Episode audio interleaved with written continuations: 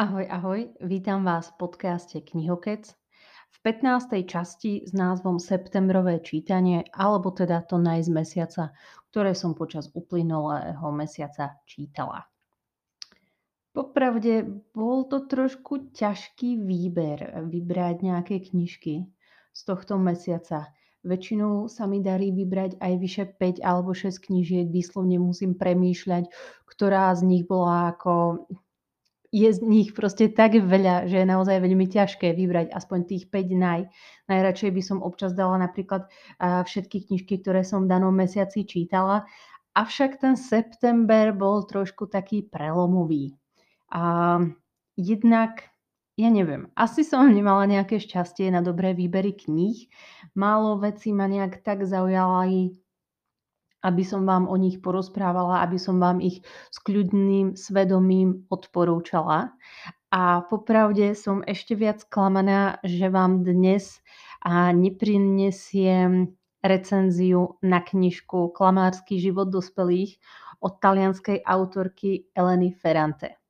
Keď som pred mesiacmi počula, že proste 1. septembra vyjde jej nová knižka, Neskutočne som sa tešila a bola som si istá, že keď nastane september, hneď 1. septembra si knižku objednávam, čo sa tak stalo. Hneď 1. som si ju objednala z českého Martinusu, ale v slovenskom preklade. A knižka dorazila, myslím si, že za nejaké 2-3 dní. A dnes v tomto výbere nebude. Takže a hneď som sa takto oprostila o jednu knižku, o ktorej som si myslela, že určite ju zaradím, nezaradím ale tak, no proste stáva sa to. Občas sú tie očakávania veľmi vysoké a naozaj sa snažím odporúčať tieto knižky v rámci nejakého mesačného čítania toho tematického celku, keď vám za mesiac prinesiem tie najvýbery. A také knihy, ktoré, ktoré sú kvalitné a o ktorých si myslím, že môžu aj iným čitateľom niečo dať. A ak by som tu spomenula v rámci dnešného dňa Elenu Ferrante, tak by to vôbec nebolo úprimné ani nejak objektívne, ale bolo by to iba marketingové, pretože ak e, nejakí ľudia vidia meno Ferrante a majú radi, tak na to hneď klikajú a možno tá kvalita išla trošku dole. Nož, takže tak. Na začiatok trošku taká ako negatívna recenzia, ak to tak môžem nazvať, a to väčšinou nejak ako negatívne recenzie tu nechcem vypisovať, ale chcela som to, chcela som to zmieniť. No a dnes mám pre vás výber troch knižiek a poďme teda na to. Myslím, že Elizabeth Strout, americkú autorku, vám na svojom podcaste nemusím predstavovať. A celé to začalo niekedy na jar, keď som, myslím, vo februári alebo v marci čítala práve jednu z jej prvotín Amy a Isabel. Potom cca v júni, v júli to bola Olive Kitteridge, ktorá je moja absolútna srdcovka v rámci takých tých vzťahových románov o takých všetných ľuďoch z každodenného života. A ja som si tak vravela, že trošku rozšírim to svoje portfólio, ktoré mám od tejto autorky a z knižnice som si zadovážila jej knižku Burgesovi chlapci. Knižka mala neporovnateľne nižšie hodnotenia, ak si ju porovnám napríklad s Olive alebo s Amy a Isabel. Neviem, či to nie je preto, pretože bola napísaná alebo teda vydaná zatiaľ iba v češtine, čo sa týka toho českého prekladu. Český preklad bol vydaný cez vydavateľstvo Moto v roku 2017 a originál knižky bol vydaný v roku 2013. Ja si tieto poznámky čítam z databáze knih.cz a, a momentálne som aj trošku tak ako prekvapená, pretože okrem mena a toho vydavateľstva a roku vydania českého prekladu tu absolútne chýba a meno toho prekladateľa. Čo ma teda veľmi mrzí, pretože som o tom rada informovaná a tým pádom sa dostávam na začiatok tej mojej myšlienky, či náhodou to nižšie percento hodnotenia burgesových chlapcov nie z toho dôvodu, že proste Elizabeth Strout nemá až také silné zázemie u českých čitateľov v porovnaní s tými slovenskými, hlavne ženskými čitateľkami, kde knižky od Strautovej vydáva práve vydavateľstvo inak, ktorý sa aj trošku viac menej špecializuje na vývoj takej, na výdaj takej inej ženskej literatúry. Čo sa týka teda ale knižky, Mňa knižka bavila veľmi, inak by som ju vám tu asi nezaraďovala v rámci svojho nejakého mesačného výberu. A mala som ju zvládnutú naozaj za pár večerov. Elizabeth Trautová píše pre mňa naozaj veľmi pútavo. Od tých hrdinov sa nedokážem otrhnúť. A v Burgesových chlapcoch ten hlavný dej sa točí ohľadom chlapčenského súrodeneckého páru, ktorý opäť žije v nejakom malom mestečku v štáte Maine. A konkrétne sa jedná o bratov Jima a Boba. Jim je taký ako, um, nie ako prokurátor, ale proste sa angažuje v tých nejakých právnických veciach, ochraňuje eh, ľudí, respektíve im robí advokáta aj v takých zložitejších súdnych prípadoch. Nie je to najväčšie zviera v rámci US, ale napríklad v Maine alebo v štáte New York ho relatívne poznajú. Bob, ten mladší brat, a v sebe nesie prvky traumy, ktorá sa udiala v detstve a z toho dôvodu vždy zostáva taký zakrpatený pod rolou svojho staršieho brata Jima. Nebudem prezrádzať, o akú detskú traumu sa jedná, v knižke sa to dočítate relatívne hneď na začiatku. Okrem tých bratov Jima a Boba ešte majú sestru Susan, ktorá je naozaj taká svojská, zostala v tom malom mestečku v Maine, kým chlapci Jim a Bob sa odsťahovali do New Yorku a žijú si tam svoj život.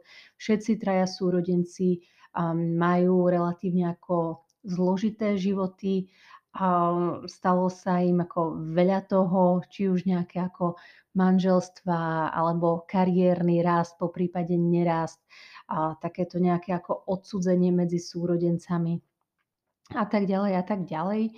Ale kniha je rozhodne o rodine, ako s niekým môžete byť alebo žiť a predsa tú svoju rodinu úplne nepoznať. Takže je to také ako aj o odsudzení v rodine.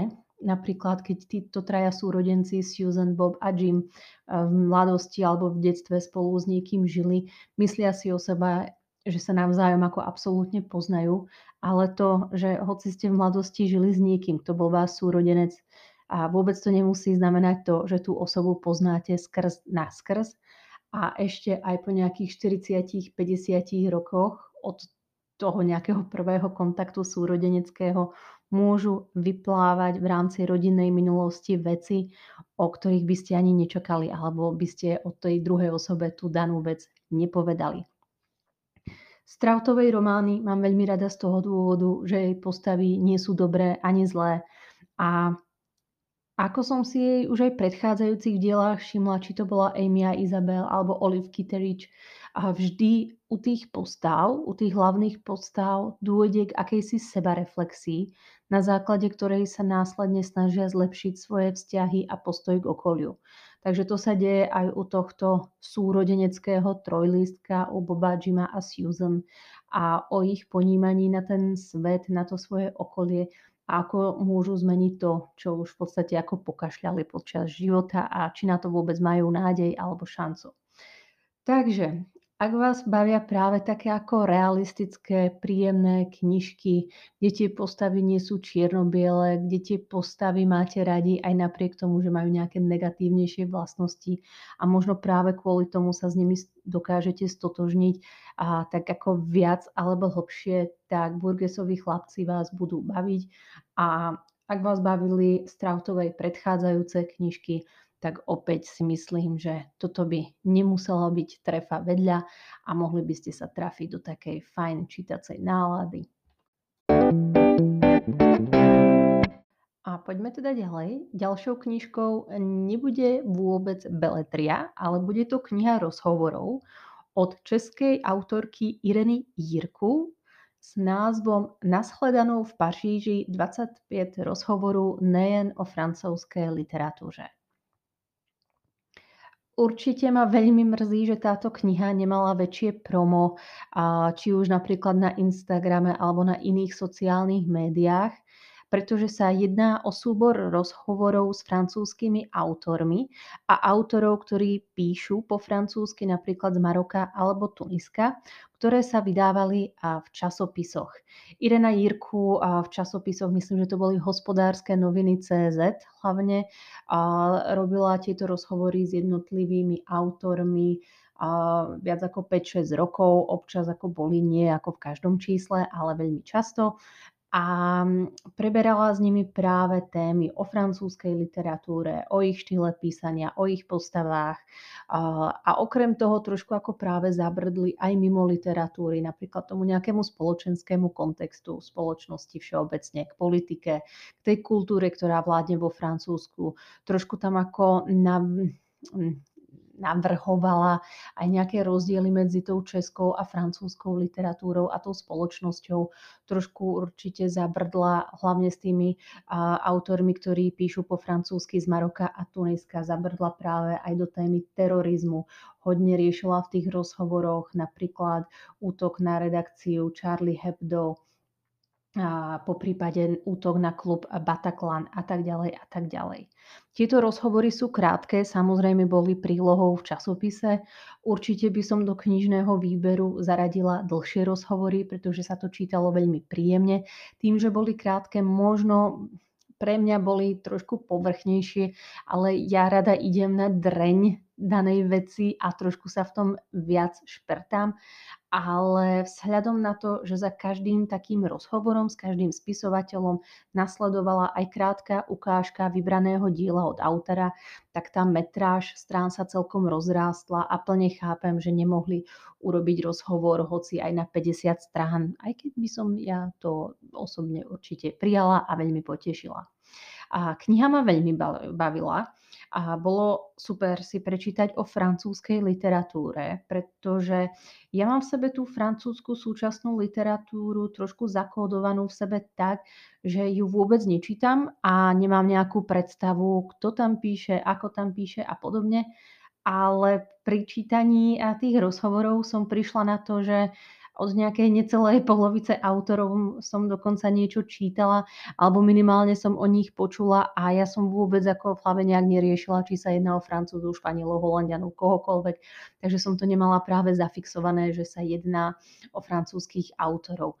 Takže minimálne pre mňa to bol taký taký červený bodík, že nie som až taký antitalent na súčasných francúzskych spisovateľov a určite ako v rámci tých 25 rozhovorov som si zapísala nejakých ďalších autorov, ktorých som napríklad e, z tej súčasnej francúzskej literatúry nepoznala a veľmi, veľmi ma zaujali a na to práve ako pomáhali aj tie ukážky diel, ktoré boli zaradené za tými rozhovormi. Takže naozaj taká ako veľmi svieža knižočka, na spoznanie sa so súčasnou francúzskou literatúrou a čo ma veľmi, veľmi prekvapilo, alebo to beriem takisto ako veľké plus, že tam nebol ani jeden rozhovor s Michelom Holebekom a dokonca jeho intelektuálne velikánstvo nespomínal ani jeden z autorov.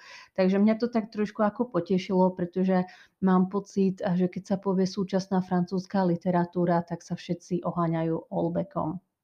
Popravde, ani neviem, ako sa správne vyslovuje, či je to Houlebeck, Houlebeck, Ulbeck, proste francúzsky nehovorím, ale rozhodne nebol spomenutý ani v jednom rozhovore. No a aby som napríklad ako spomenula nejakých autorov, nech spravím tejto knižke trošku väčšie promo, čo si myslím, že rozhodne zaslúži. Spomeniem tam napríklad rozhovor s Leilou Slimany, možno Uh, si spomínate, uh, bol okolo jej knižky veľký boom, myslím, že sa volala Uspávanka, Myslím si, že áno. Jedná sa o príbeh babysitterky, ktorá v Paríži stráži dve deti a a nakoniec tie deti, a tým deťom sa rozhodne proste ublížiť, nebudem zabiehať do detajlov. A potom je tam napríklad ďalšia autorka, rozhovor s ňou z Delphine de Vigan. A v Česku je veľmi známa, veľmi propagovaná. Jej diela mám takisto veľmi rada. Nie je to moja úplne najautorka, ale rada si od nej niečo prečítam, pretože má také strohé, jednoduché vety.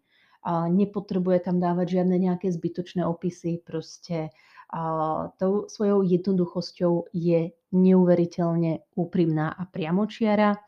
A potom tam napríklad spomeniem Bernarda Miniera, on píše také thrillerové nejaké veci. A áno, asi, asi by som to nazvala thrillerom. Určite spomeniem napríklad Izabel Otisiorovú a jej knižku Náhle sami, ktorú u nás na Slovensku konkrétne vydalo vydavateľstvo Inak.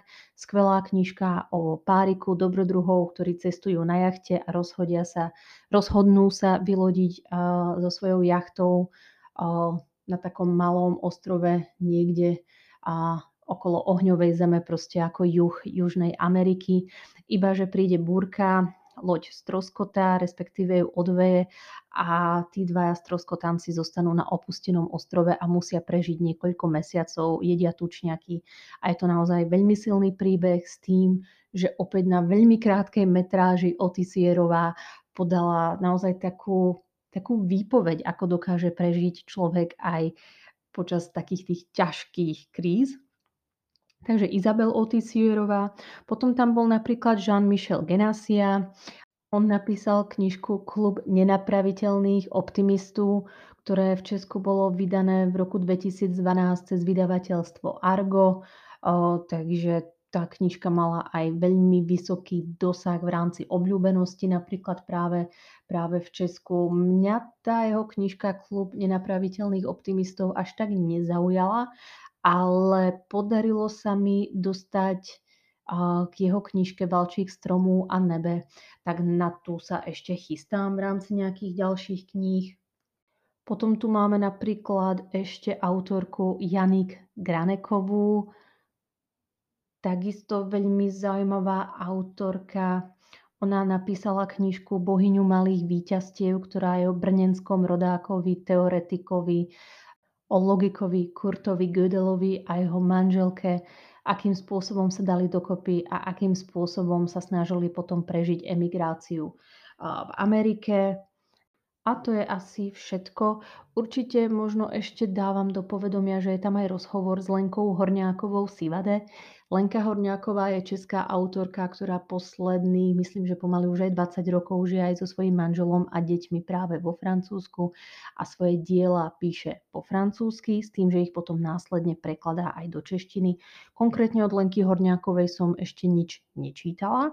Myslím, že ju mám vo svojej knihotéke alebo knižnici, ale určite ma opäť navnadila prečítať si aj niečo ako um, z takého oboru, kde človek pozná ako dve odlišné kultúry, Francúzsku a Česku a akým spôsobom dokáže spájať tento jazyk dokopy.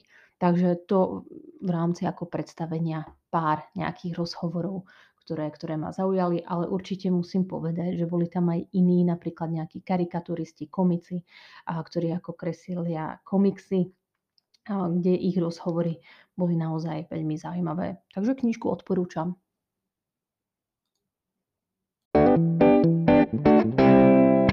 A mám tu poslednú dnešnú knižku od kanadskej autorky Rachel Kask s názvom Obrys ktorá u nás na Slovensku bola vydaná cez vydavateľstvo inak v roku 2020, ale originálne bola vydaná v roku 2014 na, s názvom Outline a čo sa týka toho slovenského prekladu, prekladala ho Kamila Laudová. A dielo Obrys pozostáva v podstate z troch častí, alebo je to taká románová trilógia. Tá prvá časť Outline Obrys je už teda vydaná a potom ešte nasleduje Transit a Podsta. A vo svetovom meritku sú, ak si dobre spomínam, tieto knižky už vydané. U nás je to naplánované cca na rok 2021 opäť cez vydavateľstvo inak. O čo sa jedná v tomto relatívne krátkom románe Obrys?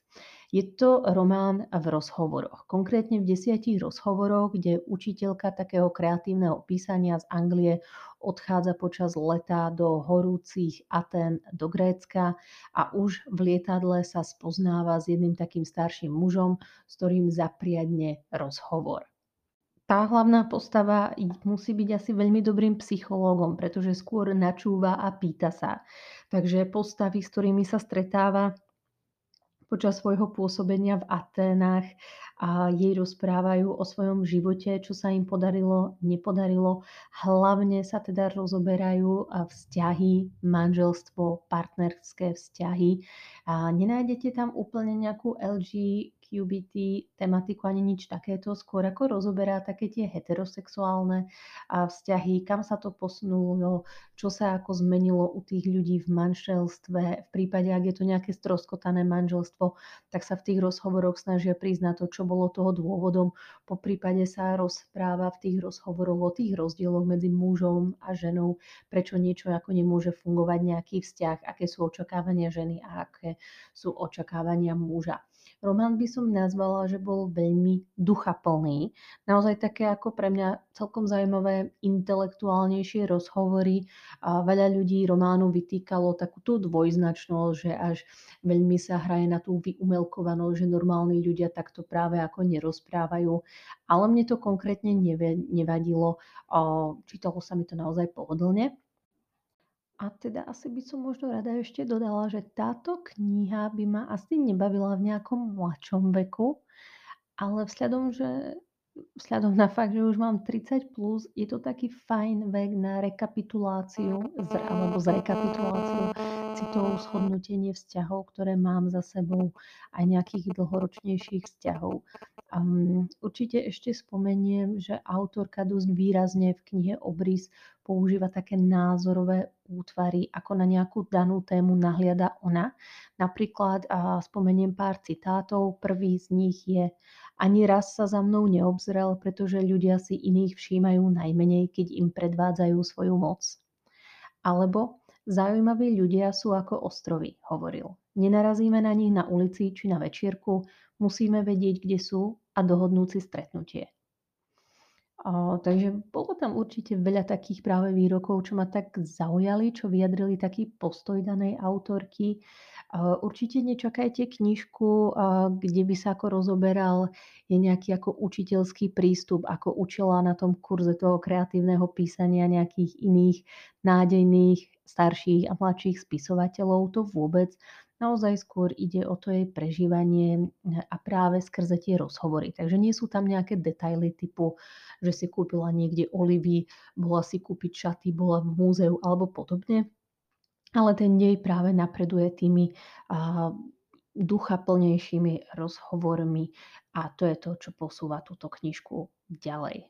Knihu odporúčam tým, ktorých bavia neotrelé a neobvyklé konverzácie, ktoré sú, e, knihu odporúčam aj tým, ktorí sú už trošku unavení z takých nejakých ako jednoduchých vied, radi by trošku porozmýšľali viac a hlavne kniha je relatívne krátka, takže ju máte schopnutú približne za nejaké dve hodinky. A mňa bavila a veľmi rada odporúčam ďalej. No a ešte by som možno za na záver dodala jednu takú infošku, že sa blíži záver. To bola 15. časť podcastu Knihokec ohľadom septembrového čítania. To znamená to naj z mesiaca, ktoré sa mi podarilo prečítať. Veľa kníh tu momentálne nebolo. Um, napriek tomu dúfam, že vás niektorá z týchto spomínaných troch zaujala. A vidíme sa opäť o dva týždne a tentokrát to bude tematika knihovýber, kde na nejakú istú vopred vybranú tému vám prinesiem zo pár knižiek, ktoré by som vám takisto rada odporúčala. Takže ďakujem krásne za pozornosť, za poslúchanie.